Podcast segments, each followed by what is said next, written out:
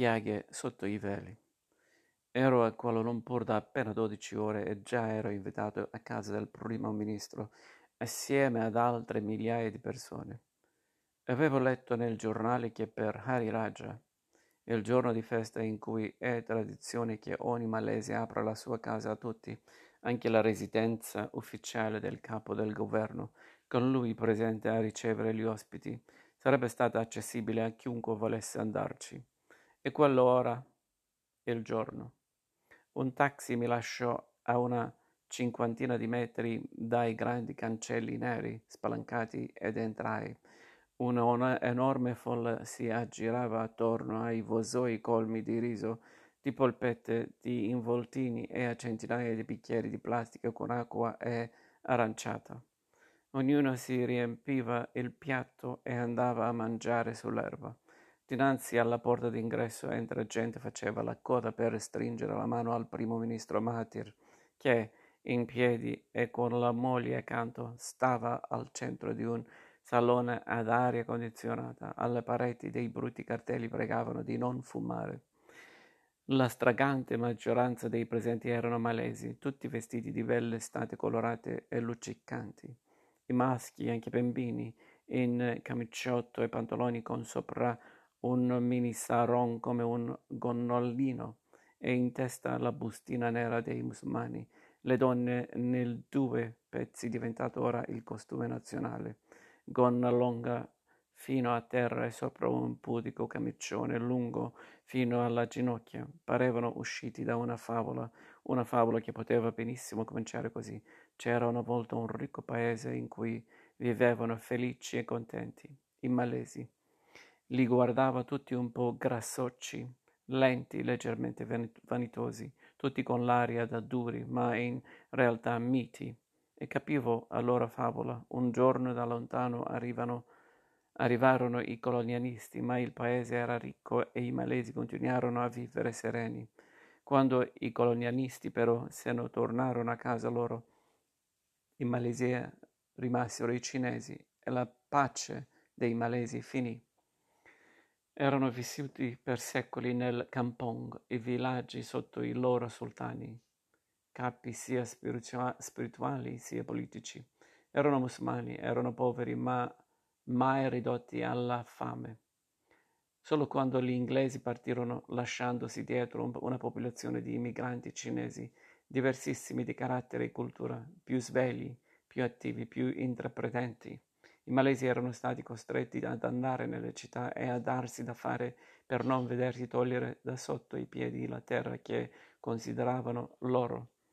Era stata la necessità di competere con i cinesi a costringere i malesi a rinunciare al piacere della vita nei kampong e a toglierli dallo stato di grazia della favola era stato l'uomo che stringeva una mano dopo l'altra nel salone ad aria condizionata il grande stratega, stratega di questa operazione, intesa a far sì che la Malesia restasse dei malesi e che diventasse allo stesso tempo un paese moderno. Anche i governi precedenti avevano cercato di proteggere gli interessi dei Bumiputra, i figli del suolo, e di tenere a bada i cinesi ma i risultati erano stati discutibili. Avevano imposto la partecipazione malese in ogni azienda cinese e i cinesi si erano comprati dei malesi di comodo da usare come teste di paglia. Avevano imposto il malese come lingua nazionale e questo aveva abbassato il livello culturale di tutti avevano limitato l'accesso dei cinesi alle università e quelli erano andati a studiare all'estero, tornando poi più preparati e più agguerriti dei malesi rimasti a casa.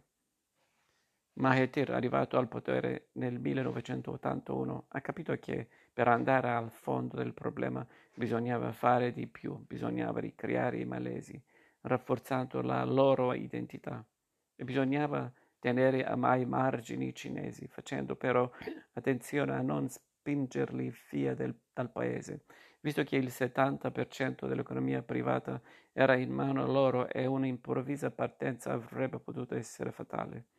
L'idea di Mahathir era di diluire, diluire la presenza cinese in un grande generale aumento della popolazione. La Malesia ha solo 20 milioni di abitanti, Mahathir ne vuole 70 milioni per l'anno 2020. 2020. Il fatto che i malesi, in quanto musulmani, hanno diritto a quattro moli che anche il loro tasso di crescita è già oggi il doppio di quello dei cinesi darà i risultati desiderati. Quello di Mahathir è un processo di pulizia etnica alla rovescia.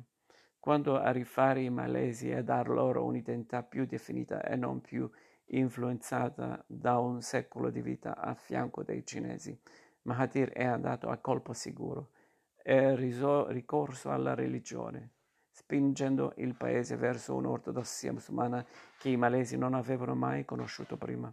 Per uno come me che mancava dalla Malesia da anni, i mutamenti apportati da questa riconversione, riconversione in massa dei malesi all'Islam erano sorprendenti.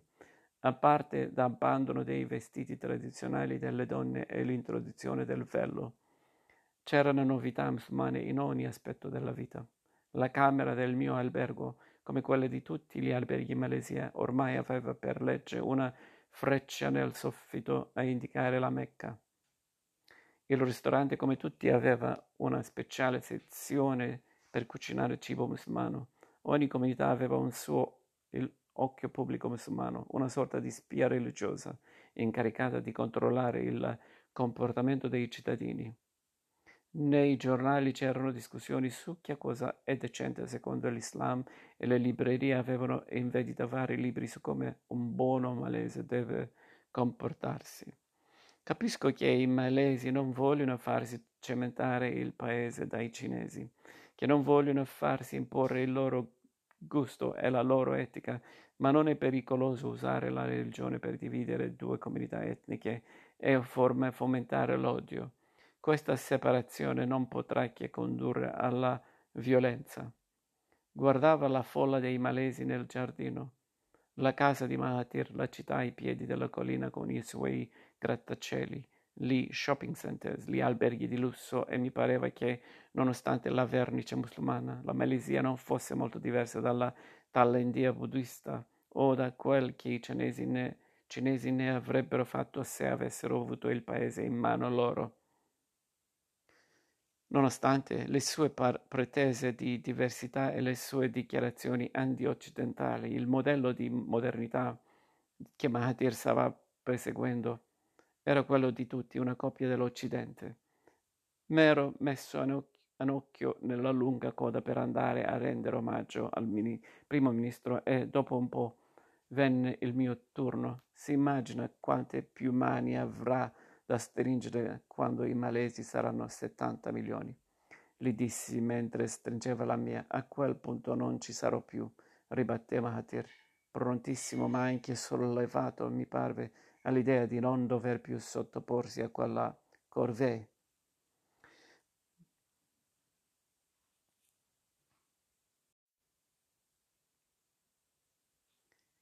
Non c'erano molti stranieri nella coda e l'essere arrivato fin lì mi procurò immediatamente altri inviti.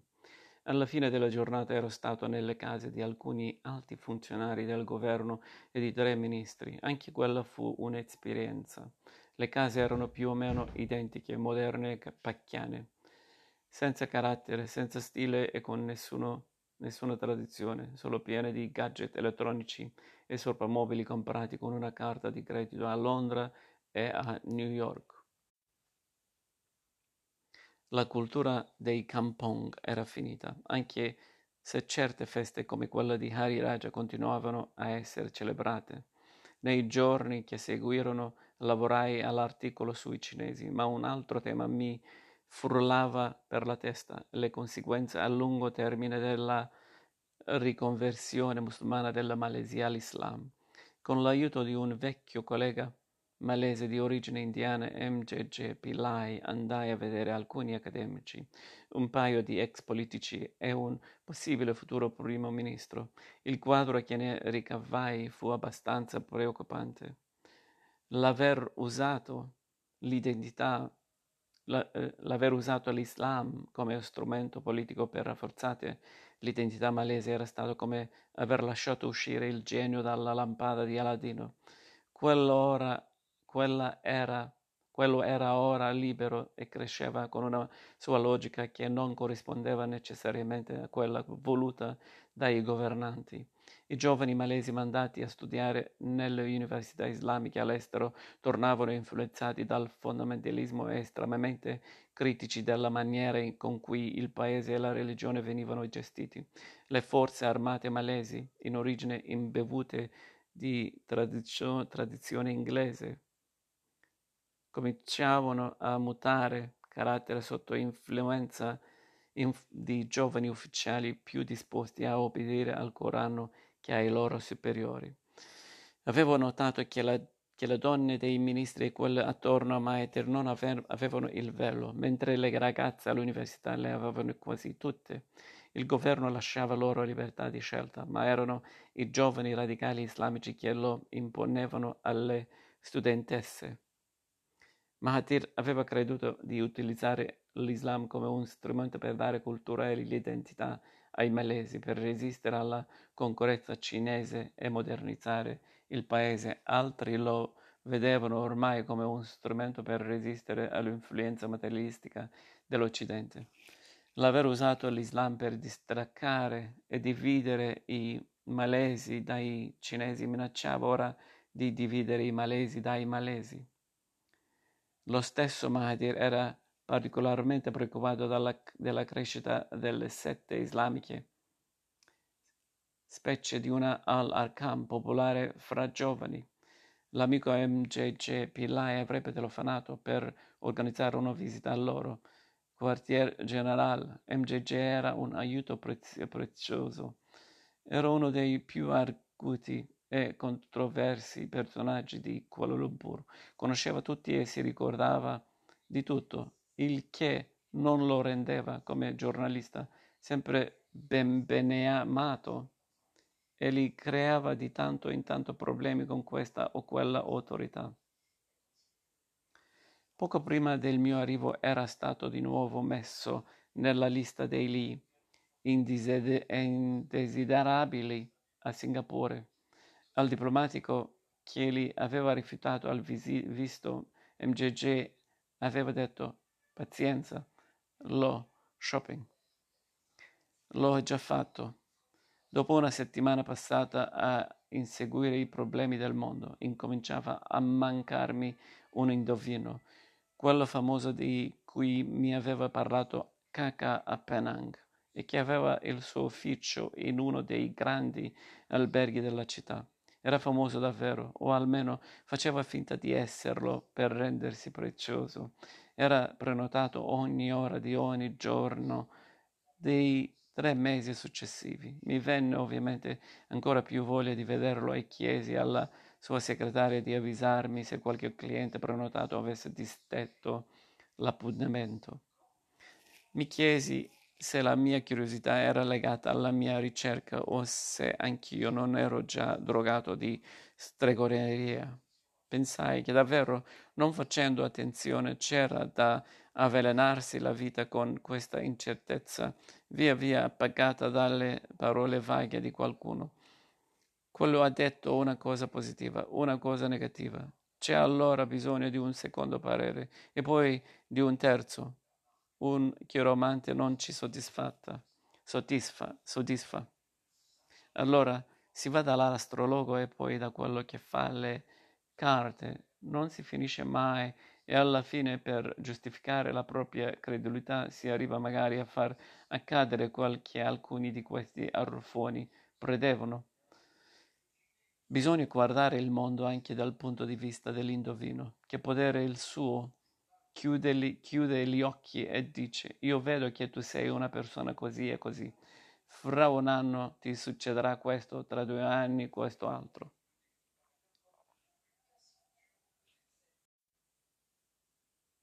Se uno non fosse rispettoso dell'umanità altrui, ci sarebbe da divertirsi a sperimentare questo potere. Basterebbe andare dalla prima persona che si incontra alla fermata dell'autobus e dirgli Mi scusi signore, ma lei deve stare attentissimo. Io vedo nella sua faccia che il 23 del prossimo mese lei avrà un brutto incidente. Lo vedo. Stai attento. Con la fino alla 23 del mese successivo non starà in pace. E se poi gli si fosse consigliato di fare ogni sera tre giri attorno al tavolo di cucina per evitare la disgrazia. Non è detto che la sera, per scherzo, magari quando nessuno lo vede, non li faccia davvero. Non si sa mai, si dirà. Il semplice fatto di aver formulato la minaccia rende la minaccia verosimile e con ciò angosciante, molto di più della notizia di poter vincere un terno al lotto. Il positivo entra ed esce dalla testa, il negativo lascia un dubbio strisciante, un'inquietudine sorda, perché la paura è il fondo della condizione umana. Era successo qualcosa di simile con mia figlia, Saskia. Era venuta a Bangkok, era andata a trovare una nostra vicina thailandese e lì aveva incontrato una strana donna, frustrata e piena di problemi, che aveva voluto leggerle la mano. Saskia non aveva saputo rifiutarsi e quella le aveva detto che nessuno l'avrebbe mai davvero amata, che non si sarebbe sposata e che non avrebbe avuto figli. Per una bella ragazza di vent'anni era come una maledizione, per quella donna forse solo un modo per prendersi a un'indiretta vendetta con la vita. La Saskia diceva di non averla presa sul serio, ma lo sapevo che le parole di quella strega dovevano pesarle e mi preoccupava che potesse, magari inconsciamente, cercare di far rimare i fatti con quella profezia. Non avevo certo dimenticato l'esperienza della Saskia quando avevo deciso di occuparmi di indovini e di capire un po' meglio come funziona il loro mondo. Telefonai alla moglie malese di un alto funzionario che conoscevo da anni e che si era offerta di aiutarmi durante il mio soggiorno. Le dissi che il primo ministro l'avevo già visto che, e che ora volevo vedere un indovino. Un indovino? Certo, io vado a volte da un'indiana, disse quella, anche lei una insospettabile. L'indiana stava in un quartiere operaio di Kuala Lumpur Passati i negozi di fabbri, di vetraie e di ferraglie, si arrivò a una casa modest- modestissima. Si scese un scalino e si entrò in una piccola stanza dal pavimento di cemento. La parete di fondo era dominata dalla statua di una divinità indiana, Shiva. Ai suoi piedi c'erano piccoli vasoi con petali di fiori, un lumino a olio e pacchetti di soldi lasciati dai clienti pazienti venuti prima di me. Nella stanza alleggiava l'odore dolciastro dell'incenso indiano. La donna, in un sari color ciclamino, con i capelli grigi, un sorriso largo, gli occhi intensi e nerissimi, mi fece sedere alla sua destra a un tavolino quadrato. Era originaria di Madras ed era ovviamente stata una bella donna. Ne aveva ancora la sicurezza e la maestosità. Nel 1969 le era morto in un incidente stradale, l'unico figlio e da allora aveva il dono di vedere. Dio dà e Dio toglie, disse, rivolgendosi a mani giunte e con il capo appena chinato verso la statua. La procedura fu la solita, data e ora di nascita, ma la donna non fece alcun calcolo. Mi guardò alle mani, la faccia, poi entrò in una sorta di trance e cominciò. Se una persona sincera. Se dai la tua parola e la mantieni, la tua vita l'hai già fatta, hai giocato e ti è andata bene. Ora stai considerando di ritirarti dal mondo. La tua vita precedente l'hai passata nell'isola di Sri Lanka. Eri di casta molto alla. Questa volta sei nato in una casta molto in basso, ma ti comporti ancora come se tu fossi di sangue reale e sei a tuo agio con i bianchi e i inglesi. Mi parlava come se avesse avuto davanti a sé un indiano colonizzato cui riconosceva l'abilità di frequentare i colonizzatori. Da anni vivi andando di paese in paese, ma presto ti stabilirai in un paese particolare, ma non sarà quello in cui sei nato. L'India pensai dentro di me, da quanto le avevo detto la mia data di nascita. Non avevo aperto bocca e la donna continuò, tenendo strette le mie mani nelle sue. Dovresti andare a stare, a stra- stare di nuovo nello Sri Lanka o in India, ma non in un villaggio, piuttosto in una grande città meglio nel nord. De lì sarebbe giusto. Se trovi un posto dove sederti, siediti. Nella tua vita hai sprecato moltissimo denaro, l'hai dato a chiunque te ne chiedeva. Per questo non, non sei ricco, anche se i, me- i medicanti che ti vedono per strada pensano che lo sei, ha una famiglia. La donna continuò così per qualche tempo senza dire niente di particolarmente sbagliato né niente di straordinario. Disse che nel 1997 dovrò fare molta attenzione ai documenti di viaggio. Ci sarà un problema con il mio andare a Hong Kong a vedere i cinesi riprendersi la colonia, pensai, e che dovevo continuare a vestirmi di bianco. Non le avevo detto che non ho altri vestiti.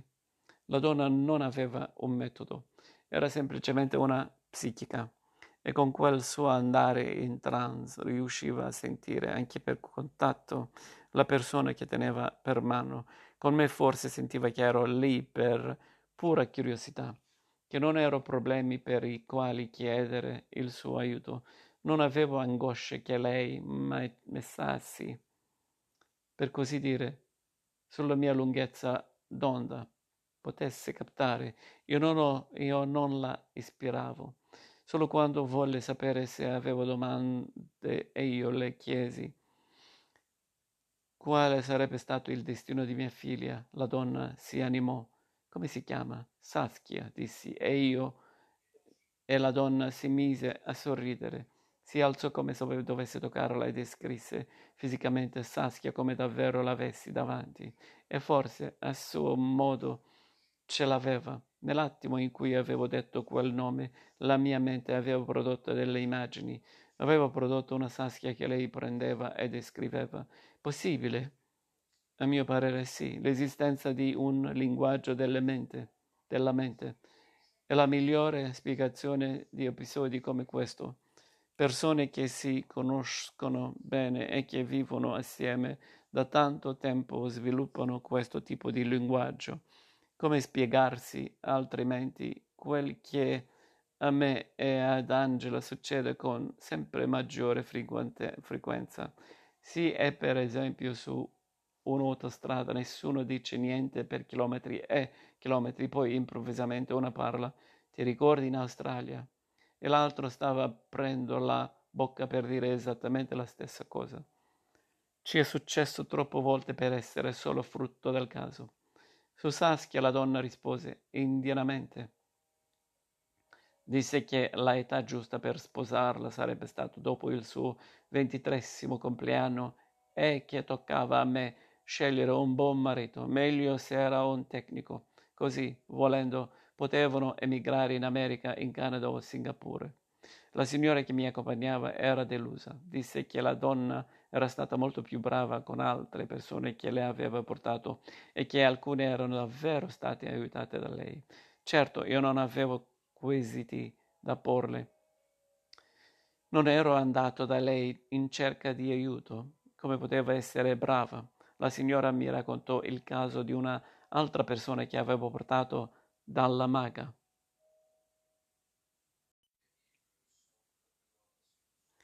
Si trattava di un alto funzionario governativo che aveva perso il posto a causa di uno scandalo.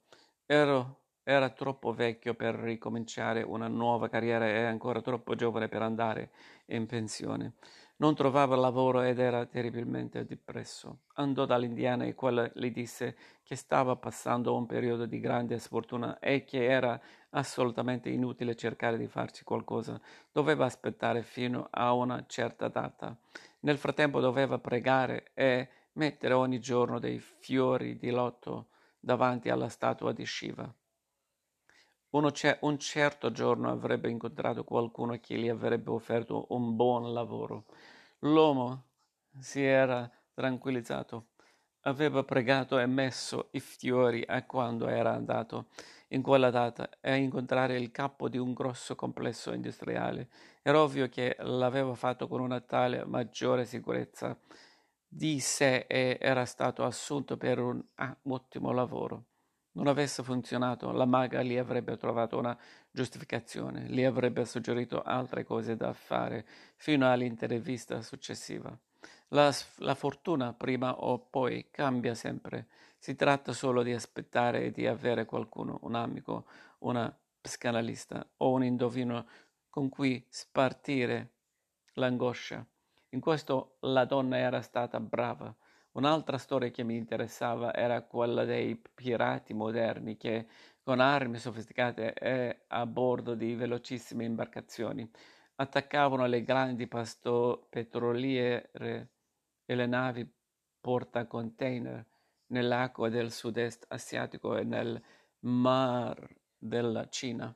Pensai di scrivere un articolo sull'argomento e, in cerca di informazioni, andai a visitare un nuovo centro antipirateria che i vari armatori mondiali avevano giusto aperto a Kuala Lumpur. Lì, fra altre cose, venni a sapere che i peggiori criminali erano ormai considerati i poliziotti della Guardia Costiera, costiera cinese, travestiti da pirati. Una zona di mare dove molti degli incidenti di pirateria erano avvenuti negli ultimi anni era lo stretto di Malacca. Sarebbe stato interessante navigarlo in tutta la sua lunghezza. Avrei potuto andare a Singapore mia prossima de- destinazione in nave una mattina, così andai fino al porto di Klang per vedere quali erano le possibilità di imbarcarmi, ma l'unica informazione positiva che tirai fuori da quel viaggio fu che il locale sultano non riusciva a vivere nella sua residenza sul mare. Il vecchio palazzo era stregato e aveva dovuto essere abbattuto. Quello nuovo era appena terminato, ma i fantasmi ci si erano trasferiti ancora prima dal, del sultano. Quanto alle navi lungo lo stretto di Malacca, niente da fare. Da Klan non esisteva alcun servizio passeggeri per Singapore. Il cargo erano tanti, ma per salire a bordo avevo bisogno di un permesso speciale. Il Ministero degli Esteri mi, mi mise in, in, contatto con quelli, quello dei trasporti, che mi chiese di scrivere una lettera e di accludere il mio curriculum vitae. vitae. Era la prima volta che mi capiva, capitava di dover mettere per iscritto dove ero nato, dove avevo studiato e quanti figli avevo per poter viaggiare da un posto a un altro, ma anche questo non servì. Ogni volta che telefonavo per avere notizie di quel permesso mi dicevano di aspettare, aspettando che scrissi un articolo sull'abolizione dei privilegi dei sultani. Non c'era più bisogno di rivolgersi a loro dicendo Sire, io non sono che polvere ai tuoi piedi. Lessi un paio di libri sull'Islam e una mattina con MJJ Pillai a bordo della sua traballante Volkswagen rossa andai a visitare la comunità Al-Arkham. Sungai Pankala, un villaggio una, a una decina di chilometri da Kuala Lumpur, era stato il centro amministrativo di una grande piantagione di gomma. Avvicinandosi la prima impressione fu che, fosse ancora, che lo fosse ancora, con i suoi edifici bianchi in muratura e i tetti di bandone, in mezzo agli orti pieni di banani e di piante di papaya.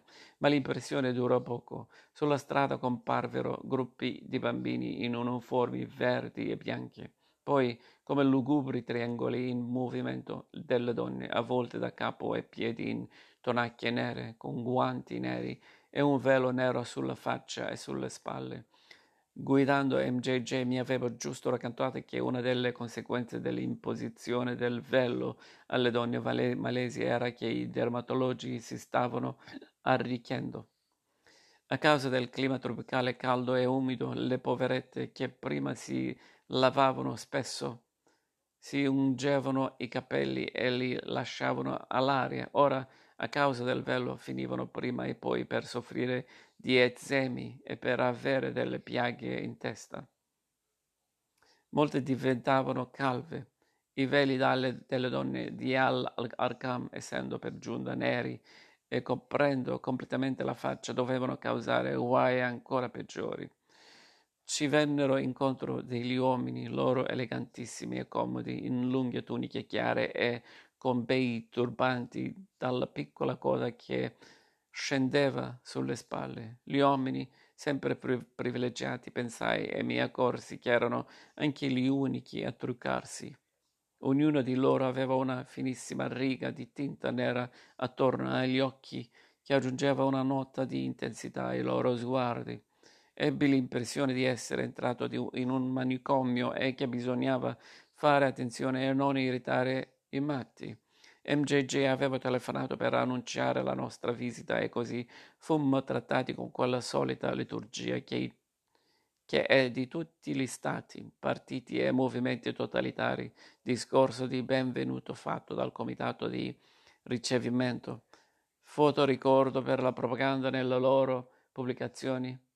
Due giornalisti sono venuti in visita al quartier generale e la richiesta di scrivere nome, indirizzo e un commento nel libro d'oro.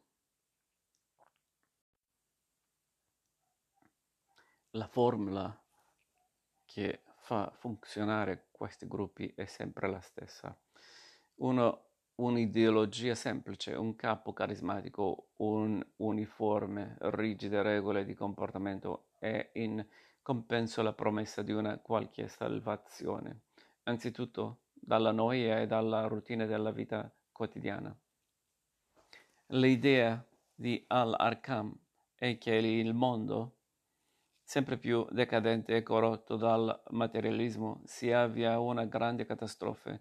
La salvazione verrà dall'Uzbekistan con un nuovo messaia che, all'insegna di una bandiera nera, guiderà il rinnovamento dell'Islam e dell'umanità.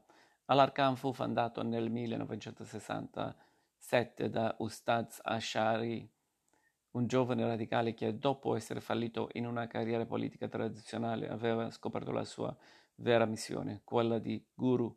Per i membri del gruppo Ashari è uno semidio, sposato con quattro, quattro mogli e padre di 37 figli. Ashari ha scritto oltre 50 libri viaggiato in tutto il mondo, incontrato capi di Stato e presidenti. Come ci spiegò uno dei seguaci che, pronunciando quel nome, abbassava il tono di voce in segno di reverenza, come un tempo facevano i cinesi quando dicevano il presidente Mao. Membri di Al-Arkham, in età fra i 20 e i 40 anni, vivono in comunità poi rientrano nella vita normale e così il gruppo finisce per avere seguaci in ogni settore della società, dall'amministrazione pubblica alla magistratura, dall'economia alla politica. Durante il periodo in comunità i membri non hanno preoccupazioni materiali né per sé né per le proprie famiglie. Tutti ricevono vitto e alloggio, più una somma per le piccole spese personali. I membri che vivono fuori contribuiscono alle casse del gruppo dando il 50% di tutto qualche guadagno. Guadagnano. Il quartier generale era stato comprato dalla comunità nel 1972. Era soprattutto un centro di propaganda dove venivano prodotti libri cassette e video per la diffusione delle idee del movimento. Lo studio per gli audiovisivi era diretto da un tecnico di Radio Malesia sfuggito al tran, tran normale della vita e rifugiatosi lì con la moglie e sette figli. Pareva tranquillo e felice. Il suo unico problema di sé era che, siccome il Corano proibisce l'uso di certi strumenti a corda e a fiato, ci deve essere una ragione, ma non ne non me le seppe dire. Lui per produrre musica moderna doveva ricorrere al sintetizzatore. Al tempo di Maometto non esisteva e così non è stato proibito, diceva.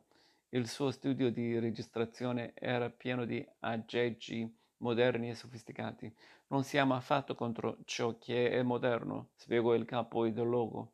Siamo solo contro la modernità di tipo occidentale che è esclusivamente materialistica e non spirituale. Siamo per uno sviluppo che non danneggi la natura e non sfrutti altri popoli. L'Arkham rifiuta il consumismo e non vuole che i propri membri dipendano dal sistema di produzione della società normale. Per questo il gruppo ha messo in piedi un proprio sistema di economia alternativa con fabbriche, aziende agricole e negozi per i suoi fabbisogni. Vogliono un'economia islamica, cioè un'economia non fondata sulla nozione del profitto. Vogliono essere musulmani in ogni aspetto della vita e non, come la maggioranza, solo nell'ora della preghiera.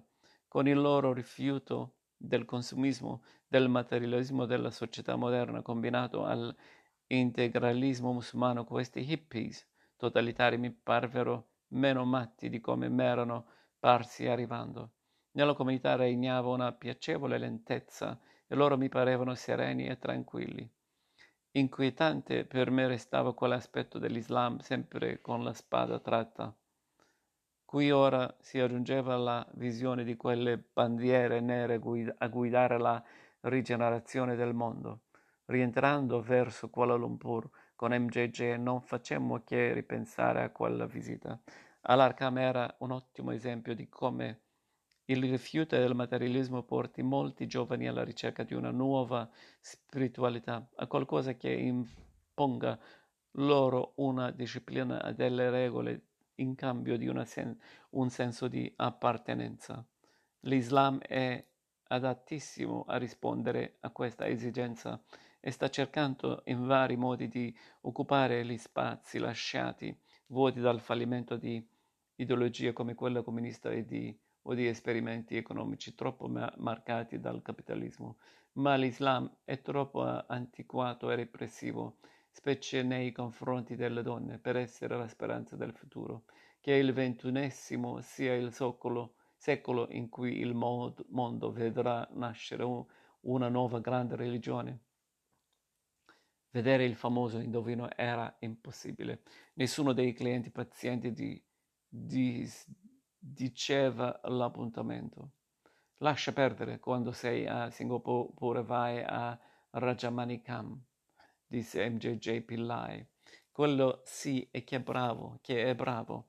Come al solito, l'indovino eccezionale è sempre altrove. MJJ disse che Rajamanikam era davvero particolare e che anche alcuni importanti personaggi politici di Singapore andavano a chiedergli consiglio discretamente si intende. MJJ lo conosceva da anni e l'aveva consultato, consultato quando suo padre era morente. Rajamanikam era fondamentalmente un astrologo, ma dopo aver chiesto quali sintomi avesse il padre, a che ora e in che data fosse nato, aveva aggiunto la vostra casa è rialzata da terra. Sì, aveva risposto, risposto MJJ. Allora vai a scavare nella terra proprio sotto a dove sta il letto di tuo padre portami tutto quello che trovi. Trovarono un involto di carta con dentro delle erbe secche e un amuleto di Bugis, gli abitanti delle isole orientali dell'Indonesia, i più temuti maestri di magia nera. Rajamanikam prese il pacchetto e, come fosse stato una bomba, riuscì con certe manovre e disinnescarlo. Il padre si rimise, ma per poco ebbe una ricaduta e morì. Quando misero a posto la stanza e spostarono il letto, i familiari scoprirono che, nascosto sotto il materasso, c'era un altro amuleto identico al primo. Anni dopo MJJ venne chiamato al capezzale di un collega del padre e quello gli confessò che era stato lui, per vecchie gelosie, a far mettere gli amuleti. Prima di morire voleva togliersi quel peso della coscienza. Anche la mia domanda di viaggiare in nave attraverso lo stretto di Malacca non era andata a buon fine. Ogni volta che telefonavo a quelli del Ministero degli Esteri mi dicevano che tutto era in mano a quelli del Ministero dei Trasporti. Quelli a loro volta dicevano che dipendeva dai servizi di sicurezza. In altre parole, il controspinaggio della Malesia stava ancora chiedendosi perché mai un giornalista europeo volesse andare a Singapore in nave quando era così comodo andarci in aereo.